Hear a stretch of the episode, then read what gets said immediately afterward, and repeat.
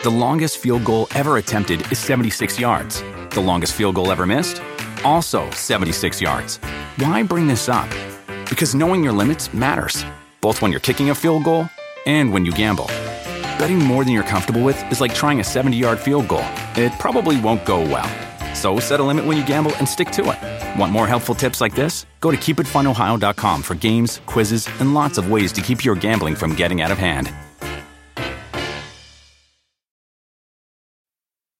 Need mealtime inspiration, it's worth shopping Kroger, where you'll find over 30,000 mouthwatering choices that excite your inner foodie. And no matter what tasty choice you make, you'll enjoy our everyday low prices, plus extra ways to save, like digital coupons worth over $600 each week. You can also save up to $1 off per gallon at the pump with fuel points. More savings and more inspiring flavors make shopping Kroger worth it every time. Kroger, fresh for everyone. Fuel restrictions apply. I'm ready to go. Streaming now only on Peacock. Five rich and famous international soccer stars. They have everything except love. I think girls in the past have gone for me because of what I've got. That's why we're going undercover. We're setting them up with single American women. They don't know we are famous. They don't know we are rich. And they'll have to hide their true identity. What do you do for work? I'm an ad salesman. oh, God. What am I doing? Love Undercover. New series streaming now only on Peacock. Adjusted to the heat, Steve Moore? I'm still sweating uh, quite a bit, but it, it, seems to be the norm out here, so it's uh, anything goes. It's hotter. Don't tell me that. We're all still sweating. Yeah, I mean, I just had to change before I even come out here and see you guys. Yeah, just dripping.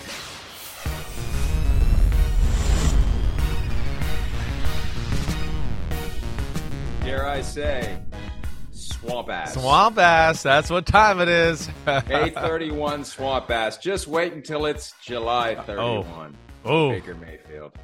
That's right, Mike. I mean, it's it is it is one of the unspoken beauties of Tampa is the fact that yeah, you go down there and you go, man, it's going to be great weather. It's awesome.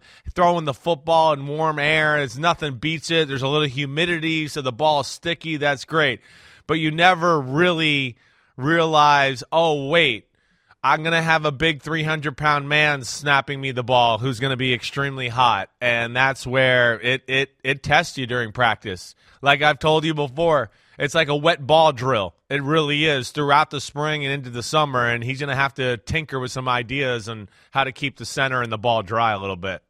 Yeah, Baker Mayfield, you may think you know center Ryan Jensen.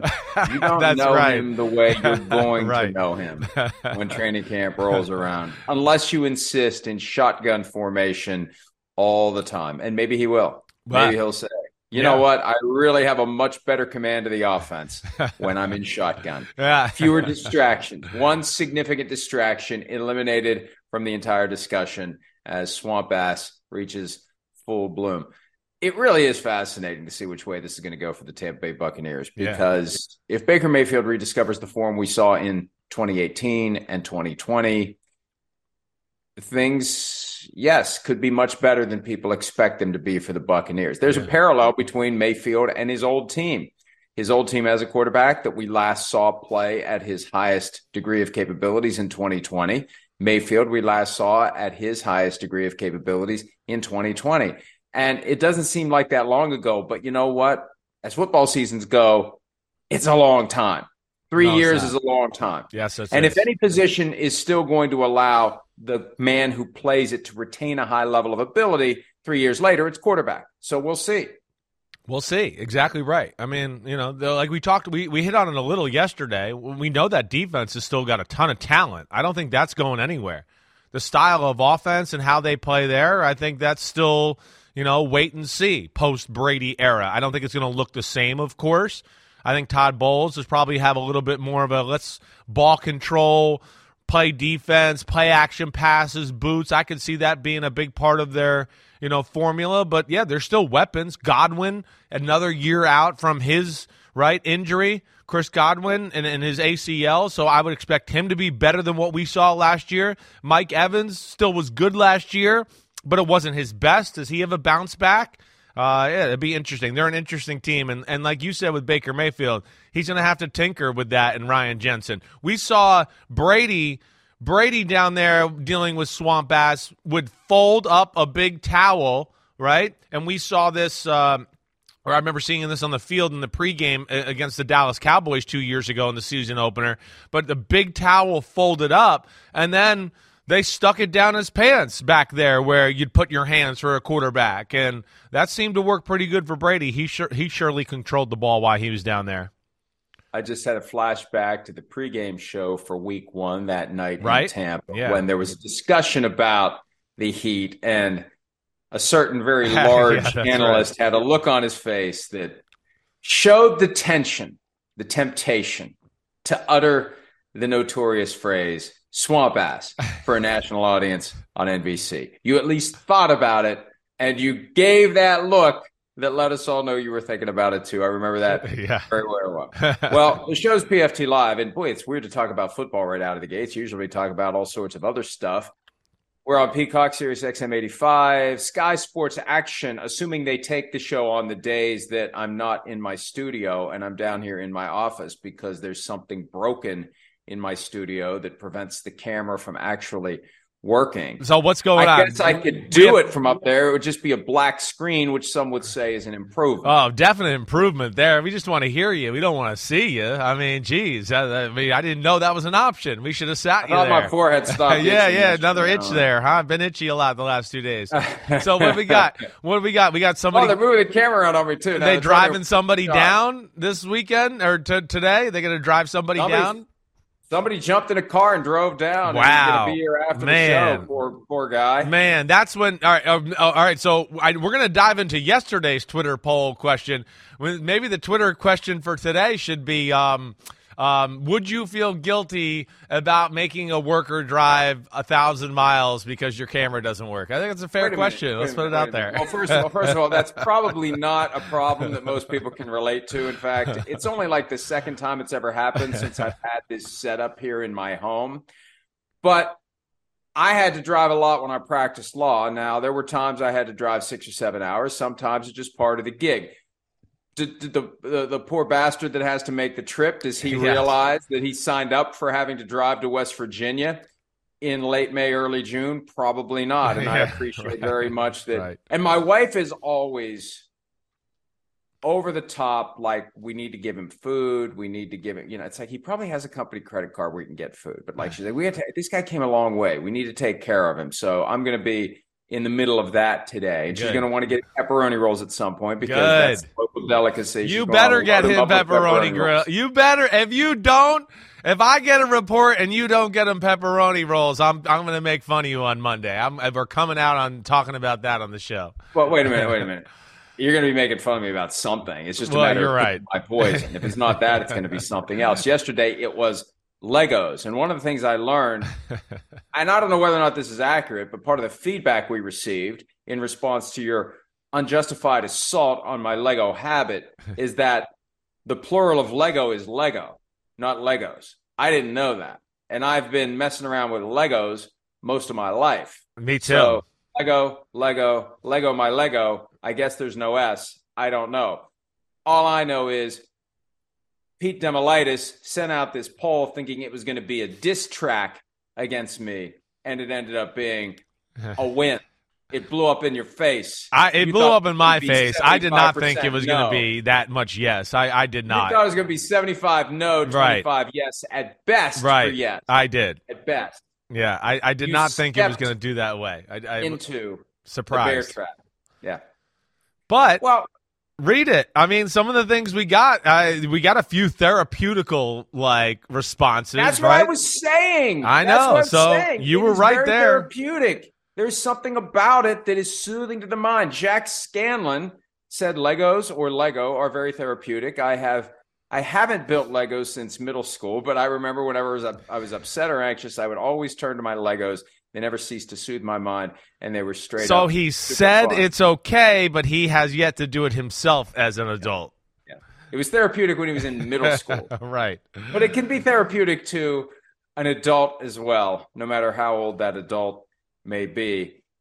Ian said, Look, there are studies proving the therapeutic effect of Legos, specifically in adults. Thank you, Ian. Legos have even said they're targeting stressed out adults because of this. It's therapy in this world of insanity and stress. So yes, we we got I got support. I got, got two to well, I got two to read that I that are like Lisa P.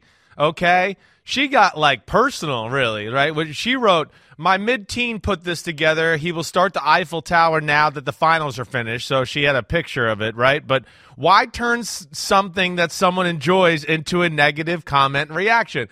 We're just having Yes. fun, Lisa. Jeez. No, you weren't. We No, were. weren't. We were too. Edge. Who of- is there was an Lisa? I gotta look truth. closer. Do I know that person? I feel like I do. I need to look closer to uh, per- personally attack Lisa. Is that the Titanic? I, it looked. That's really impressive. Damn, that's That's, a, that's the pre-iceberg Titanic. I wonder if there's a post-iceberg Lego Titanic. you got to build the iceberg. That, then then you put it together from there. and then we got a great one at the end here from I am a bullfrog, right? Which I'm guessing he's a TCU fan. Hundred percent yes, he says. And you could throw in a puzzle too. Nothing like getting stoned and trying to put a puzzle together. I can get behind that. Ooh, I can see you Yeah. with this piece. But at first, you got to stare at the piece for what you think is 10 minutes, but is actually 10 seconds. Exactly. that. Time moves at a very different rate when you are when you are in that uh, uh, condition. yes, it Uh, does. but but yeah, once you sufficiently stare at the piece, then you commence the process of figuring out where the piece fits in.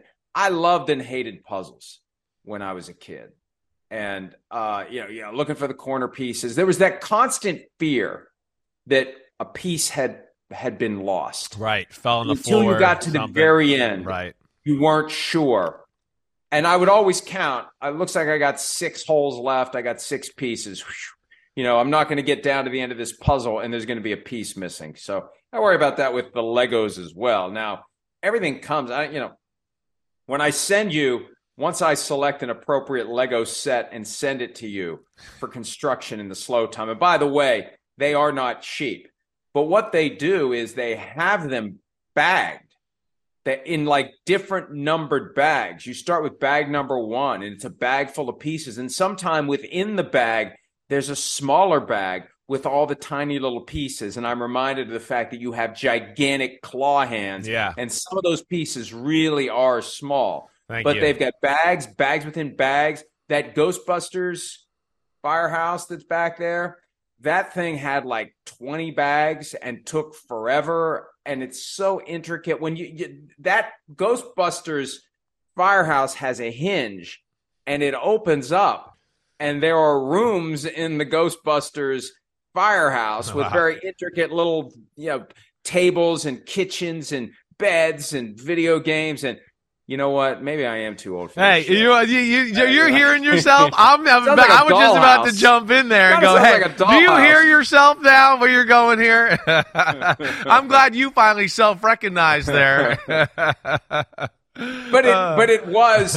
but it was therapeutic. I'll I'll I'll pop it open and I'll send you pictures of what it looks like inside. It All is something that again, it's like I said going to the grocery store. You have a beginning, a middle, and the end. You have something you construct. And maybe I should be using that inclination for something more productive than building a Ghostbusters dollhouse. But but still, it helps. It helps balance out dealing with you. I get it. I get it. Hey, you need a little yin to the yang. I got you. Uh, yep. Now, tonight, your Thursday night, which is also your Friday night, are you going to sit back with uh, some whatever you're drinking now and whatever you're smoking now? That's an easier guess. Right. Are you going to watch the game one Heat and the Nuggets NBA Finals? Definitely, definitely. I'm uh so uh, drinking uh, probably not tonight. Yeah, smoking, yes, you know that. Me and my sativa weeds, I'm gonna definitely be diving in there. Uh, but but drinking as of late, I mean not as of late. I've been on a Chopin kick, Mike. You know my Chopin vodka. That's what I like. I've gotten away from tequila. I don't mess with that much anymore. It's like I drank so much of it for a while. I got myself sick of it. So when I do have a drink, I'm going to my Chopin. It's a potato vodka. That's my usually I my think drink. they're all potato. I think they're all potato. No, they're not. They're not all potato. No, a lot of them are like grain and different other. You know, they hmm. they have different ways in which they do it. Right. That's why I choose the potato because you know I was told by health professionals, and I feel like I feel it that your body can process it a little bit better since it is a potato as compared to you know grains or whatever else that could be almost like a, a white bread or whatever in, in some of the vodkas. When you said you may have had enough of the tequila that you got sick of it, I wonder whether there was a night where you had so much of it that it made you sick because that is the hallmark for shying away yeah. from a certain type of drink, especially certain brands of tequila. I had a friend who comes over, all he's got to do is smell the Don Julio and he starts to gag. I, I did not get to that, but I did have like I think I had multiple nights, like what was that last summer, where like yeah didn't feel good one night might have thrown up and then did it again like you know and was like ah so what? It's just one night whatever. It didn't get me like that but then got at me again later in the summer and then i think that's where i was a little bit like okay i, I, I don't like this right now and I, i've stayed away from it pretty much other than one night ever since. I have not touched tequila by the way the entire lego conversation what a pivot from tequila to lego it was sparked because someone noticed over my shoulder yesterday the Seinfeld set in the background. It's impressive. there it is. There it is. There's George with his fishing pole in the marble rye. There's all sorts of references to the various episodes of the show in there. Kramer is holding a pretzel because these pretzels are making me thirsty. Elaine has a bag of goldfish because when they're lost in the parking lot, she's very concerned about her two goldfish who eventually die because they once they found the car, they couldn't find Kramer. There is a coffee table book about coffee tables on top of Jerry's coffee table. Newman is lurking in the background. I see that Newman. Some people pointed out. Some people pointed out that it's not actually correct because, for example, the computer was not in a little nook in a little alcove in the apartment. It was out in the open. Well, I didn't design it. I just built it, and I didn't build it wrong. I built it the way it came. It didn't. It it wasn't designed to be all in one room. And I decided, you know what? I'm going to freelance here. I'm going to go rogue and do this in a way that has a little room that the computer's in. That's how it was designed. And people were saying, oh, it's not to scale because if Kramer came through that door, he'd go right into the couch. I understand all that. That's how the people at Lego designed it. Uh. I just put it together the way that it came. Uh, it, it's impressive. It really is, and it's funny how people get in so obsessed with the details. So it's, uh, but really good job, Mike. I mean, I, am I'm impressed. Yeah, I did. Yeah, I, I did something an eight year old could do. Very impressive. But uh, you do, but you got to follow the, uh, the instructions. You got to do it just right. And you know, I've been uh, with the Ghostbusters house with this freaking typewriter that I'll probably have to finish now so I can hold it up and show it. Although we're only doing the show one more day today here, so by tomorrow it won't matter.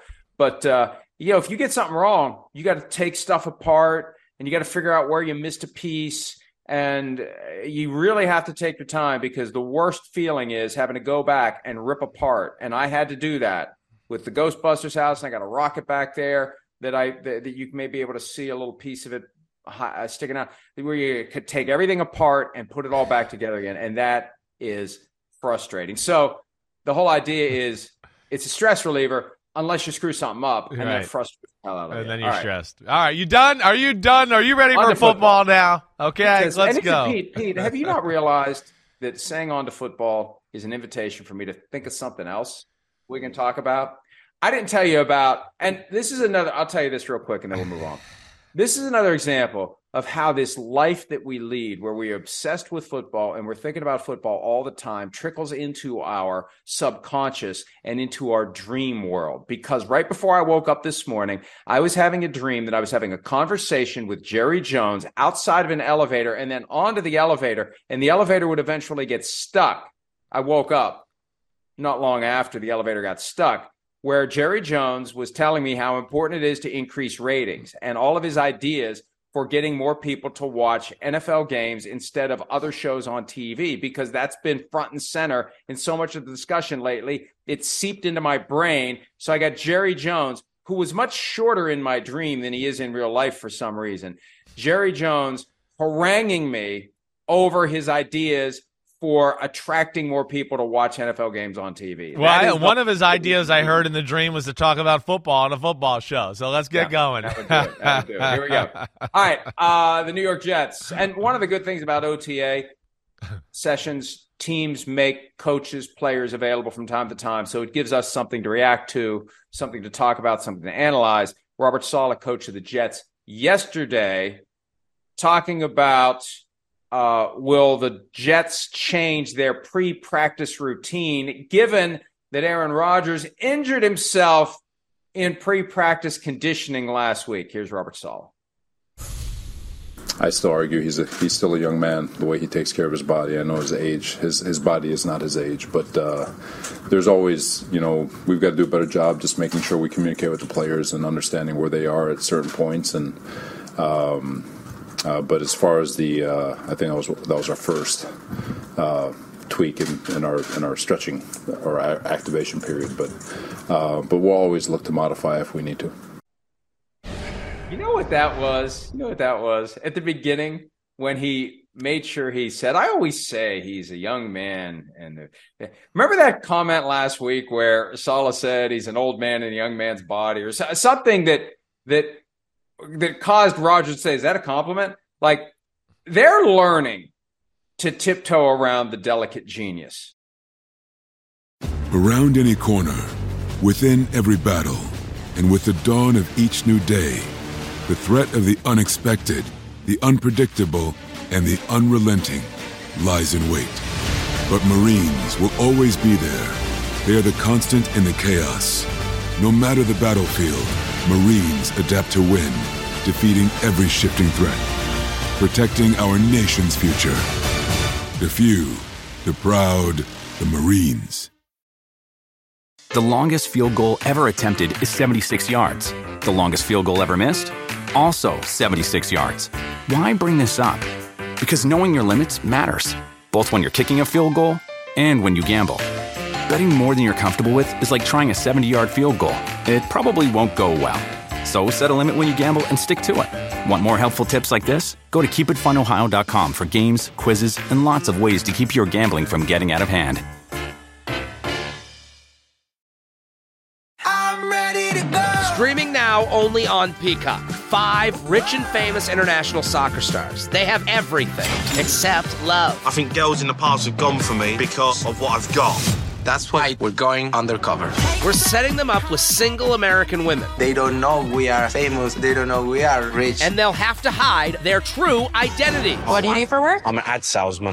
oh, God. What am I doing? Love Undercover. New series streaming now only on Peacock.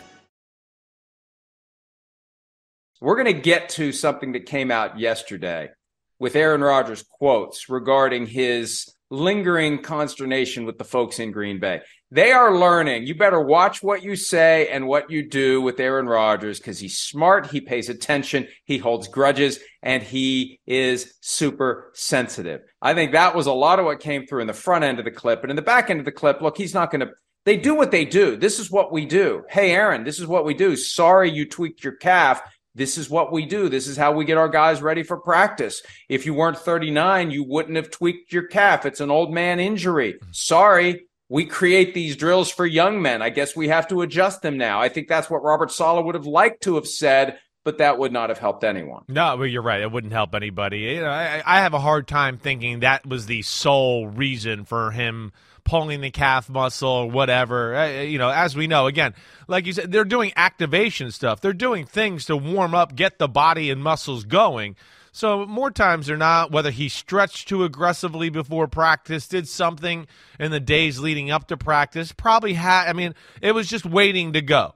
You know, him warming up and jumping, you know, just a few inches off the ground with a medicine ball in his hands should not pull a calf muscle, not even for an old man at 39 or whatever else. But they'll adjust. They will. And I doubt you see Rodgers do, you know, some of that stuff very aggressively, even when he gets back in the fold. You know, he'll stand over there and kind of go through the motions. And that's what he'll be granted. He's Aaron Rodgers. He's got enough you know, pellets pelts on his horse or wall, whatever we want to say there. To he's go, got enough Legos on the shelf. He's got enough Legos on the shelf for for to pull a power move like that, where you know he might not do it or he's just not as aggressive with it, and they'll adjust and go on, and nobody's gonna care because yeah, he's that's kind of part of the hierarchy of the NFL a little bit and stuff like that. I've seen some of the photos of the day in question with the medicine ball and the sled. They're running with a sled, pulling the sled as part of their pre practice conditioning. Yeah. And I just wonder when he saw it, because he said he'd never done it before. Right. 18 years of Green Bay and he'd never done it. Right. I just wonder whether he had a thought along the lines of, I ain't doing this. I ain't doing this. They're making me do this. I don't want to do this. Now, I'm not here to suggest that he actually faked his injury. I know as a top five conspiracy theorist in the NFL, I probably should think that. I'm not suggesting he deliberately faked his injury just to send a message to the team. Don't tell me to do this. Don't expect me to do this. Zach Wilson and Tim Boyle can do this. I ain't doing this. But but regardless of whether it was a real or embellished injury, the message has been sent, as evidenced by this quote from Robert Saleh. We've got to do a better job just making sure we communicate with the players. Well, no, yeah, yes, but there's one player in particular you better communicate with because he's different from the rest. He's not just one of the guys. He is the guy. And he's the guy that's going to make it known directly or indirectly, internally or externally. And he'll go external if need be. Remember the audible thing from year one of the Matt LaFleur regime in Green Bay. Aaron didn't like it, and they weren't going to change it until he made a public stink about it, getting Mike Silver in the middle of it with interviews and quotes and the audible thing, and, and he won. Aaron Rodgers knows how to win. If there's something he doesn't like, if there's something he doesn't believe in, if there's something he doesn't want to do, he knows how to manipulate behind the scenes or in front of the scenes to get what he wants. I, I don't disagree with what you're saying there. You know, he he's good at that. He is at figuring out how to communicate or you know whatever you want to say communicate with with messages or crypt, you know cryptic messages however he's he's done it in the past there's been a little bit of that for sure this is one where i don't think much will be need, needed to be done and hey this is one too where hey the jets are are learning too robert Saleh's learning too you know, you, you think about him and, and some of the people they got there. This is it's 40 year old quarterbacks, even though we're kind of used to them. This is still new in the world as, as, as far as the history of the NFL. And Robert Saleh, you know, I think it's probably the first time he's had to deal with something like this. And this is where you got to be maybe a little careful about how aggressive you are with an older guy like him, or maybe even Duane Brown, right? The, their tackle who's been around the NFL for a long time. Those type of guys, yeah, it might take them a little slower, a little longer to get going early on in practice. And you know, that's usually where, hey, that caliber of player who's been playing that long, nobody's looking at it going, oh, it's unfair, whatever. He he's earned the right to do that, and I don't think this will be an issue as they go forward. I think Rodgers will communicate with them somehow, and they'll figure out, you know, a way to save face and say, hey, we're still doing a routine over here but it's going to be a little more conducive to how Rodgers feels about it instead of maybe as aggressive as pulling sleds or jumping up and down with a medicine ball in your hand. It reminds me of what we said last week when this first occurred. Tom Brady has changed our expectations regarding yeah, the right. longevity of quarterbacks, but it shouldn't change our expectations. He is the outlier. He is the aberration. He is the guy who didn't have the athleticism that was going to get himself injured. Right. That's because true. He didn't have the same explosion. Right. Right. He didn't have the same speed. He didn't have the same change of direction, the agility, the acceleration. He didn't have that. So he's far less likely to pull a muscle. Agreed. While he's running with a sled.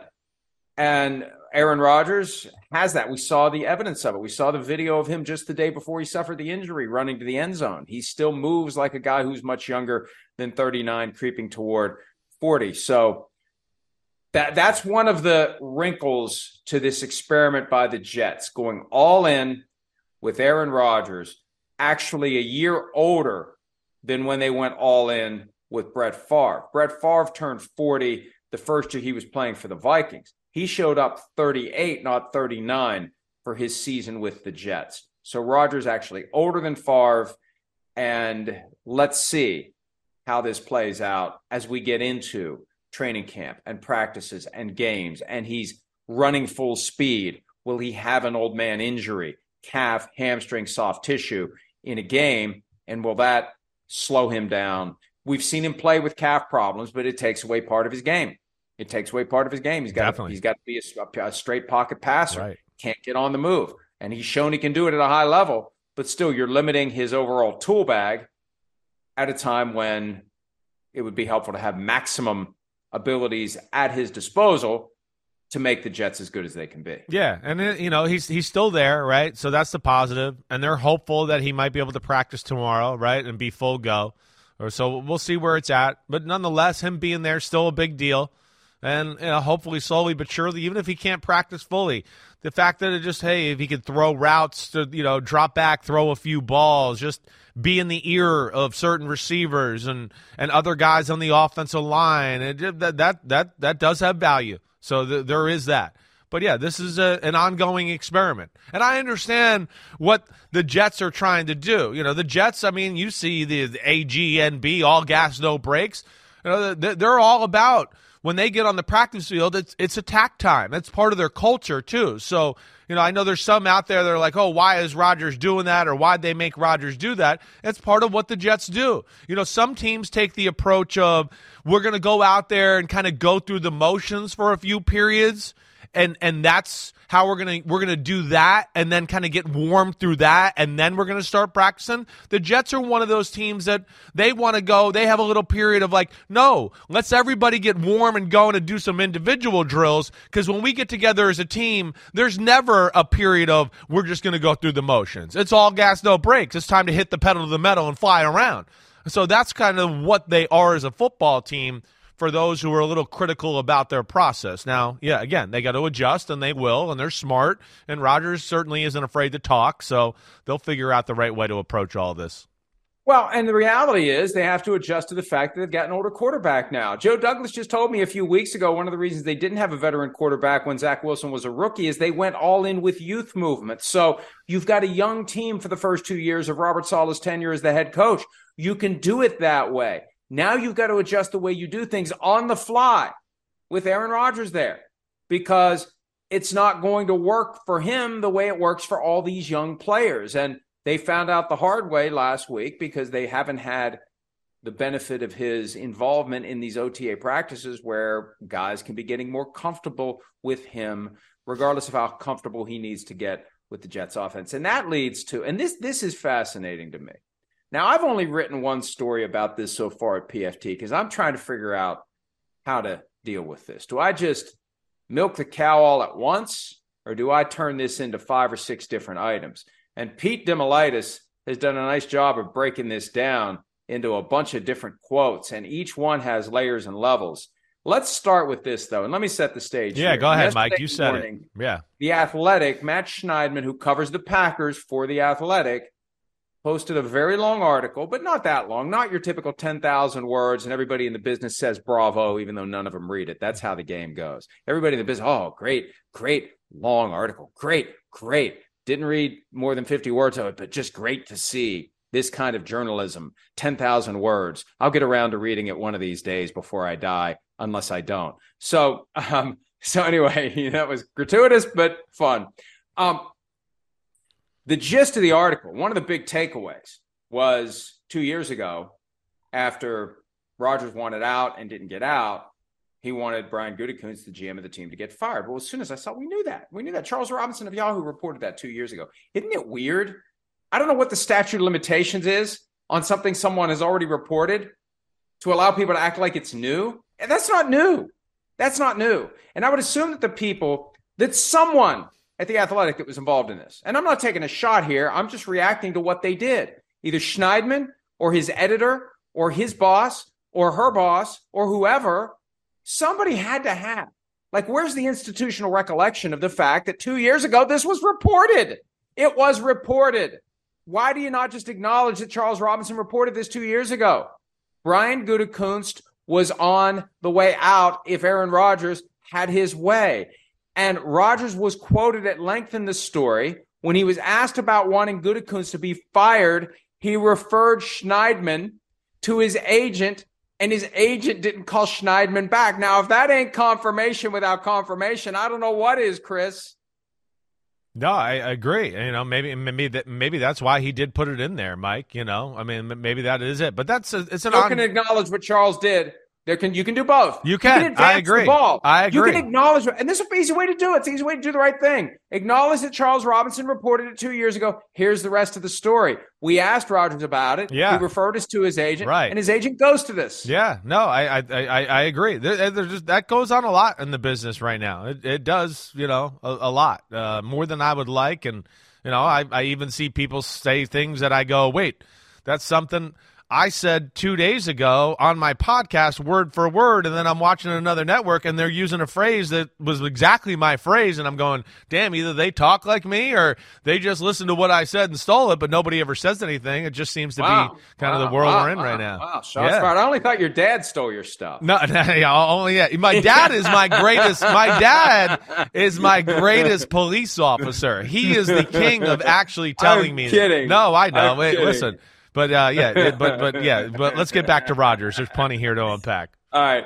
Sorry. Um, so he goes on the record, and there's a bunch of different stuff that that he gets to. Um, and and he talks about uh Gutekunst and the improved communication. Remember when Rodgers showed up that year, right before camp, they took all the Packers' future bets off the board because somebody got freaked out at one of the sports books that he was going to retire, and he said he was 50-50, and then he shows up and he does like a half hour of airing his grievances at his introductory press conference for that training camp. After that, they started to throw bouquets his way. They traded for Randall Cobb, even though they wanted nothing to do with having Randall Cobb on the roster. They gave in to the delicate genius. They brought back Randall Cobb.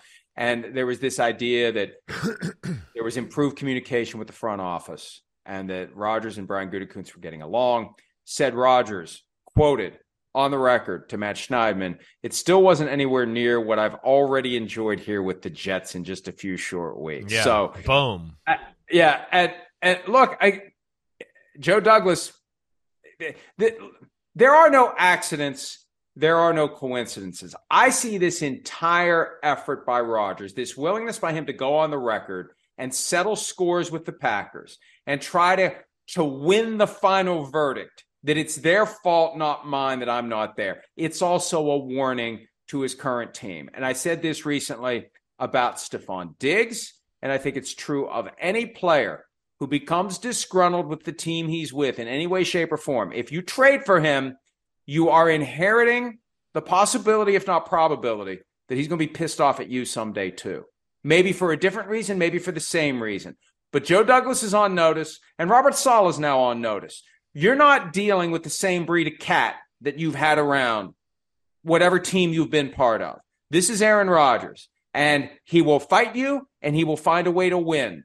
And even after the battle's over, he's going to come back and he's going to point at the corpse and he's going to say, I won. Yeah, well, this is. I mean, he he's become more like that the last few years. He has, and then of course we're talking like we just talked about a minute ago. We're talking about a legend of legends. You know, where most people would tell you, man, Aaron Rodgers the greatest quarterback they've ever seen in their life. It's that kind of guy, right?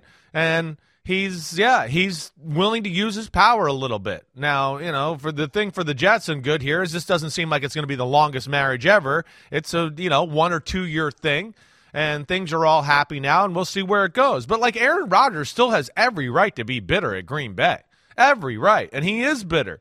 It got personal. He got personal on them, and yeah, I don't love that he, you know, some of the things he did. But man, when it still comes down to it, I'm supporting more Aaron Rodgers than I am the Green Bay Packers. No, there's no doubt.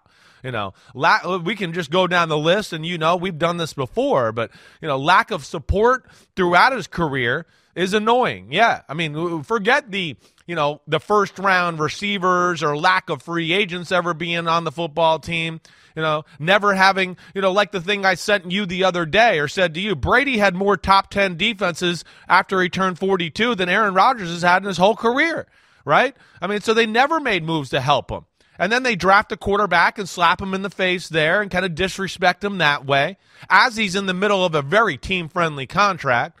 And then, you know, the, the thing that I think is interesting about the story and maybe we can unpack is, you know, of course, some of the things he said and the OTA stuff, but really, Jordan Love, the start of the end, then the final I think like, oh wait, now it really is a start of the end is what they did to Davante Adams. That's another part that I found interesting as well, and and that's where it kind of all started to go crazy. It seems like. I want to get to Davante Adams, Yeah. but but but look, Aaron Rodgers can't be the first starting quarterback in the NFL who was unhappy with the way his final days went. Joe Montana Sure. surely wasn't. Tom Brady wasn't happy in New England his last year. There are probably more than I'm not capable Yeah, of thinking of. sure. Brett Favre wasn't happy. That played out publicly though because they pushed him out and then he tried to come back. I need to be careful with my hands because they're although I, it's good. It's good. Don't don't say I have small hands. So anyway, they told me to stay on target. Anyway, it's hard to stay on target when I'm doing this.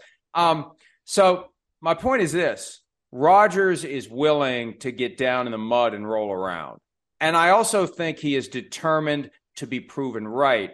And I think some of this stuff may be revisionist history. That's what leads to the Davante Adams. Because here's what he said. Yeah. Here's what he said about Adams. They offered him less money than Christian Kirk.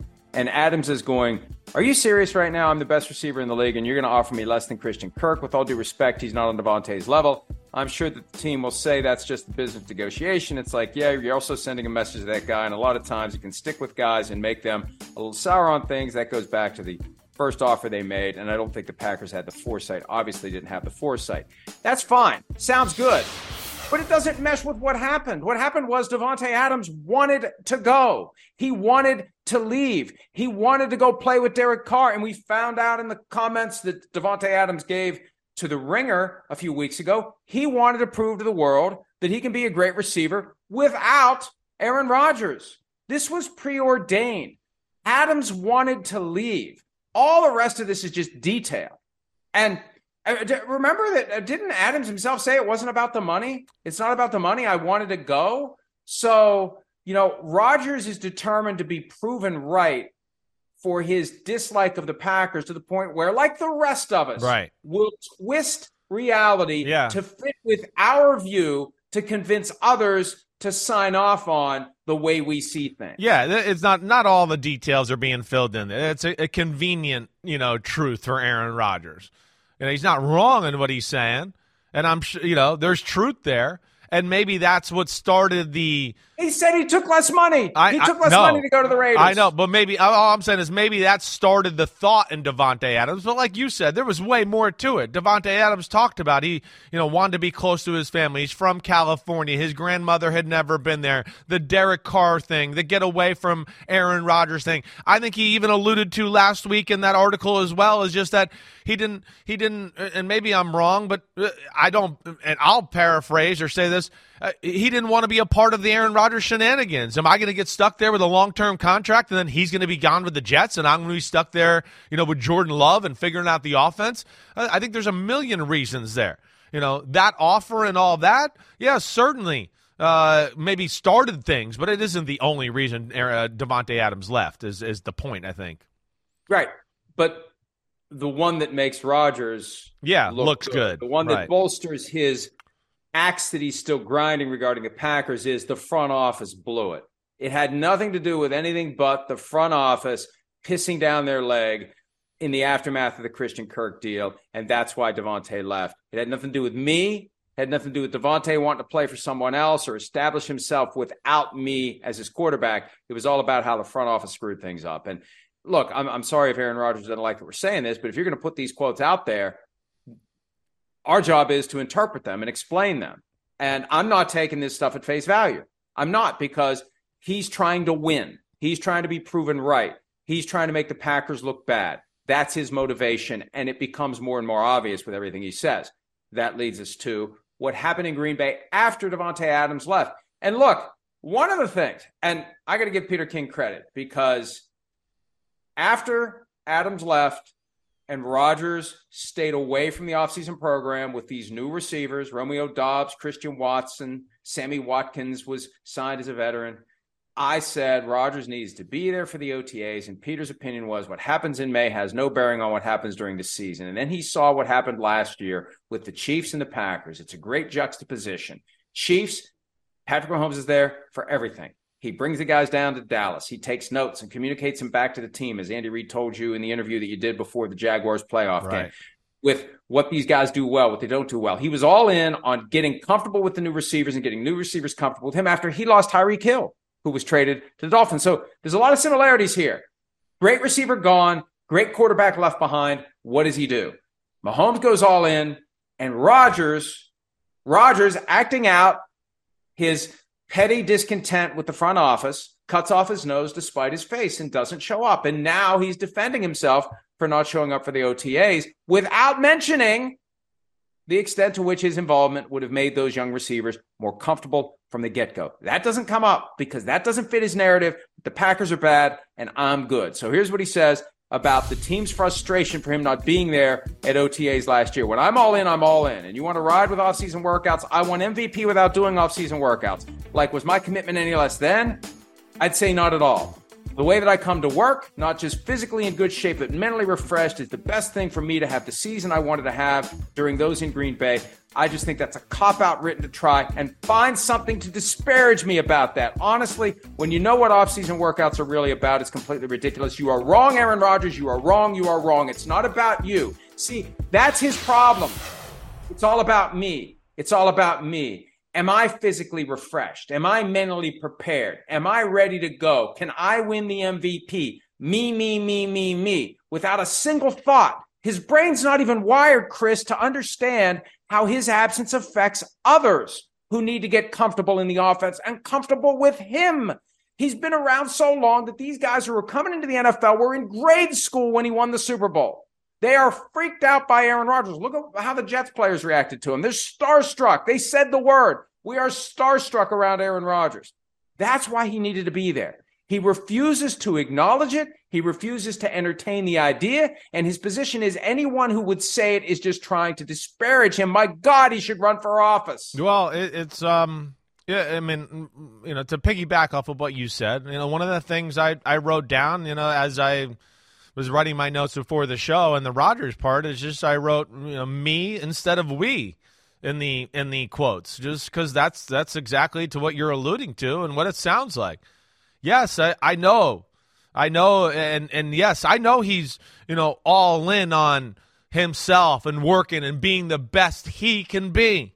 But that's still, and that's great. And I'm certainly not taken away from that. You know, I do have respect for the fact that Aaron Rodgers he takes care of his body and works out, and he looks the way he looks, and still got muscle and can run the way he can. It, it ain't all just God given ability. He does work at it, but at the same time, you know, it goes against all the fundamental things we talk about football. It's the ultimate team sport.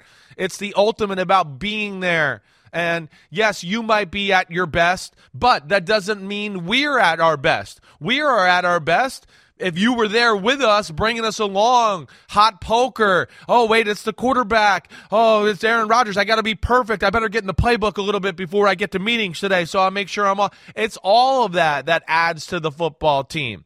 That's why you, for the most part of his career, saw Brady there. And I think Belichick and company wanting him there more times than not.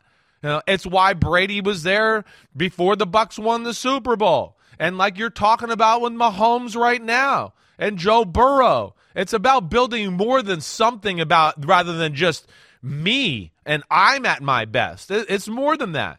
And I think that's where maybe he is missing the point or dropping the ball a little bit there. You know, I would say to him, hey, when the only time you won the Super Bowl, were you there for OTAs that offseason? I, I, I'm pretty sure he was in 2010. So that's where you know. Again, is it essential? Is it is it like you gotta have it? I mean, no, but or do you can you go to bed feeling that you put your absolute best foot forward and did all the things you should exactly do as the leader of the franchise? That's where you got to ask yourself, and that's where I would go. Ah, you know, I don't know if I believe that if you're not there for fully for for OTAs. Well, look, it all comes down to how you define success. And one of the things has become very clear over the years when it comes to Aaron Rodgers is he defines success more by individual accomplishments than by team accomplishments. You know, he's got that stats based argument as to why he's the best quarterback of all time. And he's so worried about touchdowns and interceptions because he wants to have that ridiculous, crazy ratio where he throws so many more touchdown passes than he throws interceptions. Like that's some plausible indicator of greatness. Greatness is championships. That's what the unwashed masses like you and I believe. And sometimes I just wonder, Chris, is this guy too smart for his own good? Does he get so lost in his thoughts and in his brain? And there's so many rooms inside of his synapses and neurons that he just becomes his own worst enemy by overthinking everything. Look at Patrick Mahomes. Does Patrick Mahomes seem to be overthinking anything in no, his life? Patrick He's Mahomes, just living his life. He is, He's doing what he needs to do. Play ball, yeah, right. I'll play ball play and I want to throw balls and I'll just hey. I mean, that's a horrible impersonation. I was trying to be Kermit the Frog there, But but, that you're is- right. No, Yeah. Pete says it's bad. I think it's good because there's a looseness to Patrick Mahomes. He doesn't get bogged down by the BS. No, and maybe doesn't. it's a function of age. Maybe it's because Rodgers has seen more. Rodgers is jaded. Rodgers has Right. been screwed around by the front office. Maybe there is some degree of responsibility the team has for creating Rodgers in his current form. But you don't hear these younger quarterbacks talking about all this stuff and how they need and and and I, look, I'm a big believer. I'm a big believer in balancing out your life and having appropriate mental health. But maybe when you're young, you just don't need it. Maybe when you're older, maybe that's just one of the one of the additional drawbacks of being a quarterback who's pushing 40.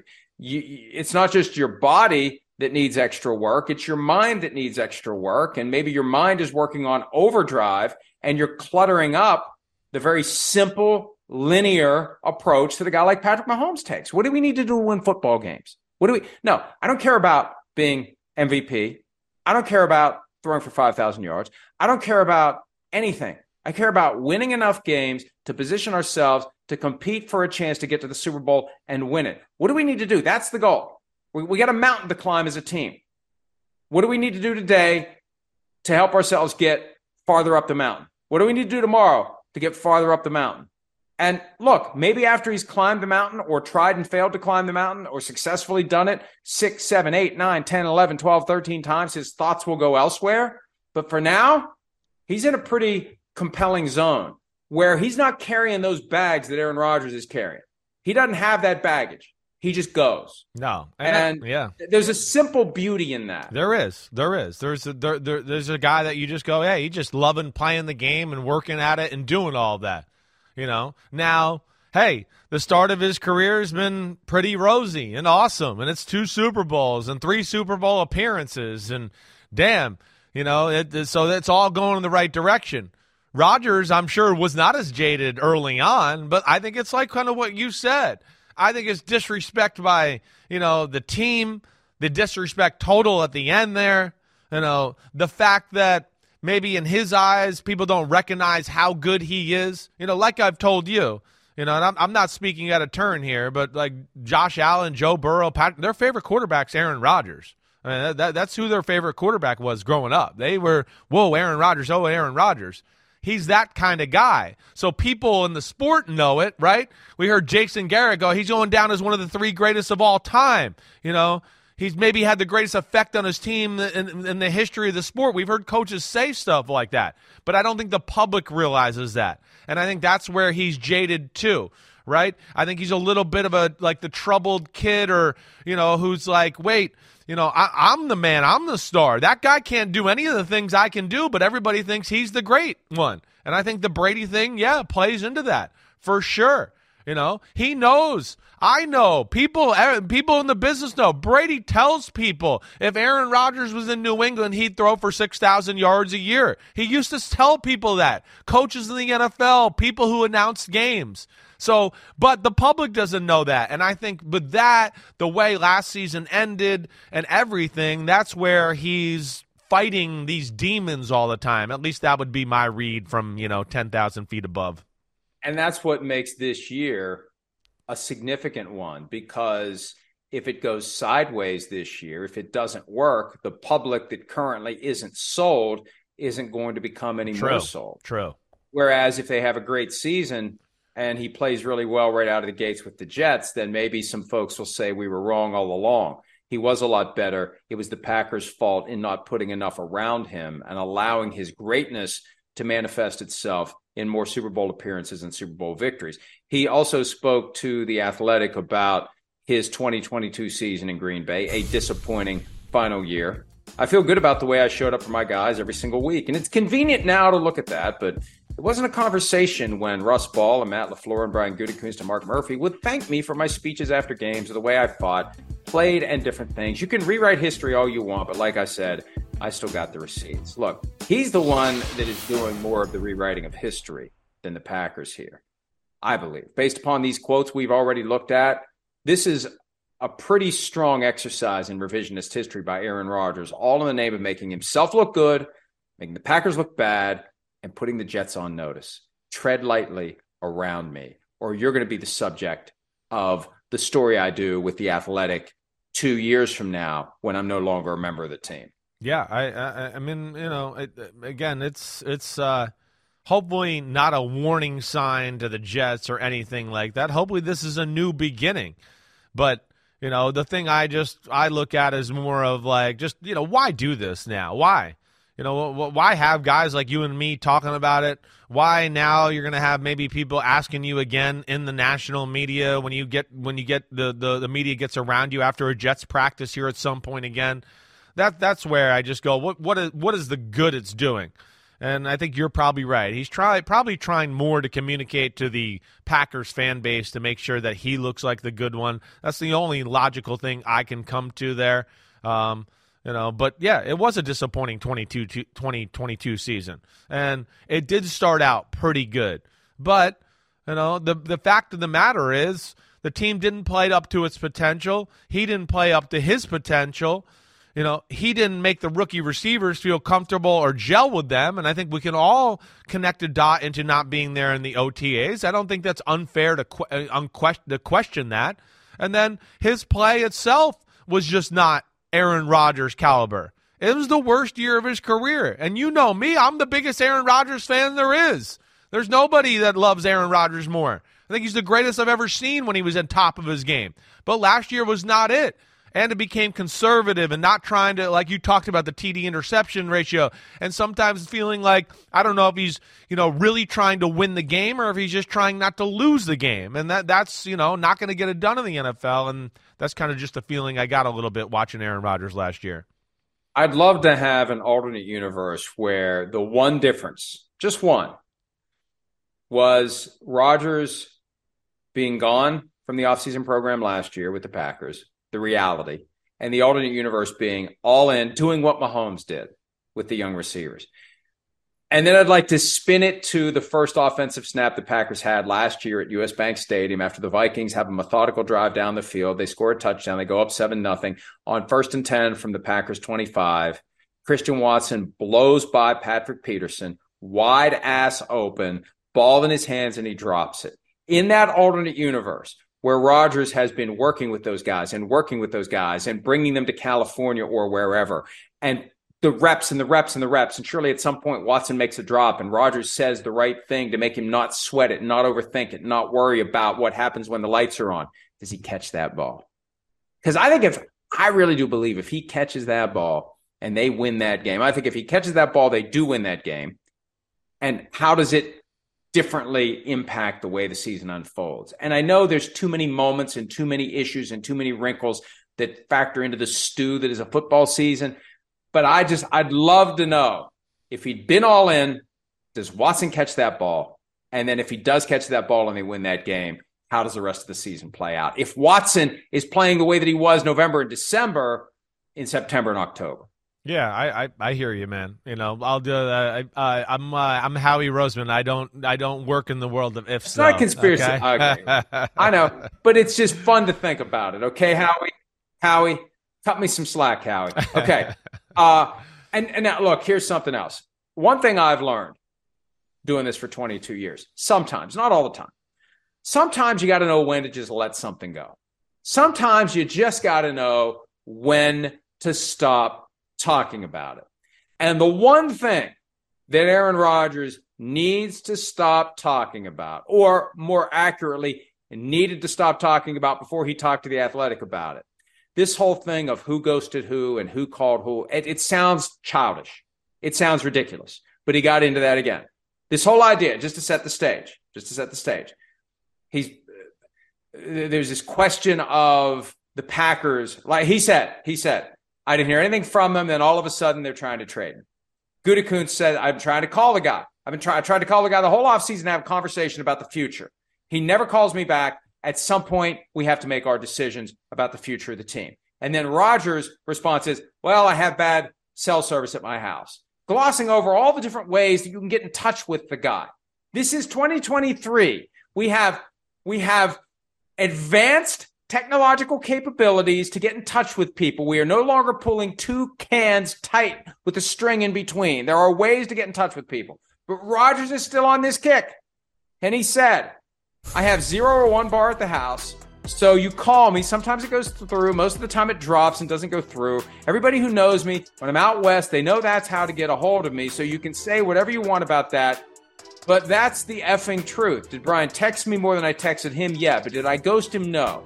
I texted him back. There was back and forths that we had. And so this is the story you want to go with. You're going to stand on this hill of austerity. What the f- is that? And say that arguably in the conversation, the best player in your franchise history, you're just going to say I couldn't get a hold of him and that's why we had to move on. Like, come on, man, just tell the truth. You wanted to move on. You didn't like the fact that we didn't communicate all the time. Listen, I talk to the people that I like. Um, wow. Well, he got honest there at the end. That was Wow. it. That was it. You know. You know. Yeah. So, so that tells us. That tells us. That tells. Us. Look, he wasn't responding to the general manager of the team the way the general manager of the team needed to respond so they could implement their plans and make their decisions. He wasn't responding because he doesn't like him. I talked to the people that I like. He wasn't responding to him, and at some point they did have to move on. The problem is Rodgers tried to craft this narrative that I'm just minding my own business, and I find out that they're looking to trade me, and I didn't do anything. They they told remember remember when he was on with Pat McAfee, March 17th. They told me when I left to end the season, doors open. We want you here. We love you. We want you here. And then I go about my business. I go into my dark closet and I come out and I find out they're trying to trade me. And Hawk, AJ Hawk asked him, well, wait, when did you first feel that things were wrong? And he said during the season. I think Hawk kind of gently said, but you said it was fine at the end of the season. I may not be getting that 100% accurate. I'm not trying to engage in revisionist history here, but I just remember being, being very impressed that they they gently pushed him on this point where he's crafting this narrative that they go from loving me and wanting me there to looking to trade me. Well, no, that really wasn't the case. Look, when you left at the end of the year, you knew something wasn't right. You knew something was amiss, and it was either them or it was you or it was a combination. Yeah. So that's where this all came from. He tried to set up a contrived narrative that made him look good and them look bad. Gutekunst called him on it, and now we're in this stupid tit for tat over who ghosted who, who tried to call who. And at the end of the day, he just threw his hands up in the air and said, I only talk to the people that I like, making it clear that he wasn't getting in touch with Gutekunst the way that that maybe he needed to to have the kind of conversation they should have had before everybody moved on. Yeah, you know, and it, it, it's, it sounds like both are kind of you know trying to save face. I mean, you really dig in, dig into it, it's kind of BS on both sides there for sure. Yeah, uh, you know, again, my two cents would be that he got the sense that they would want to move on, and he he then wanted to move on himself once he realized he wanted to play football. They wanted to move on but they didn't want to make it sound disrespectful. So they kind of played, oh, you know, we didn't, the communication wasn't quite the right way. I mean, which is also BS. I mean, like Rodgers' point's real. He's the best player in the history of the franchise. If they really needed to get a hold of him, like, you take the freaking plane and you go out there and talk to him. Period. Like they did the year before. I know, right. Like so they they don't year have an excuse. That like that's a bad excuse on there. They're both neither one passed the smell test, in my opinion. And again, it's just two people or two sides there. I think that are yeah trying to save face and not look bad in the the Packer you know fan base world. You know what it reminds me of? To finish this segment where it started with our Lego discussion and the Seinfeld set, there's an episode where George's girlfriend wants to break up with him and she says we need to talk. And he doesn't ever want to talk. George right? avoids George avoids the conversation Right. as long as he can. Believe it or not, George isn't at home. Please leave a message at the tone. I must be out or I'd pick up the phone. Where could I be? Believe it or not, I'm not home. What a way to end the segment. Let's take a break. I think they're going to cancel us during the break. They Find might. out next whether we survive that pathetic display when PFT Live continues right after this.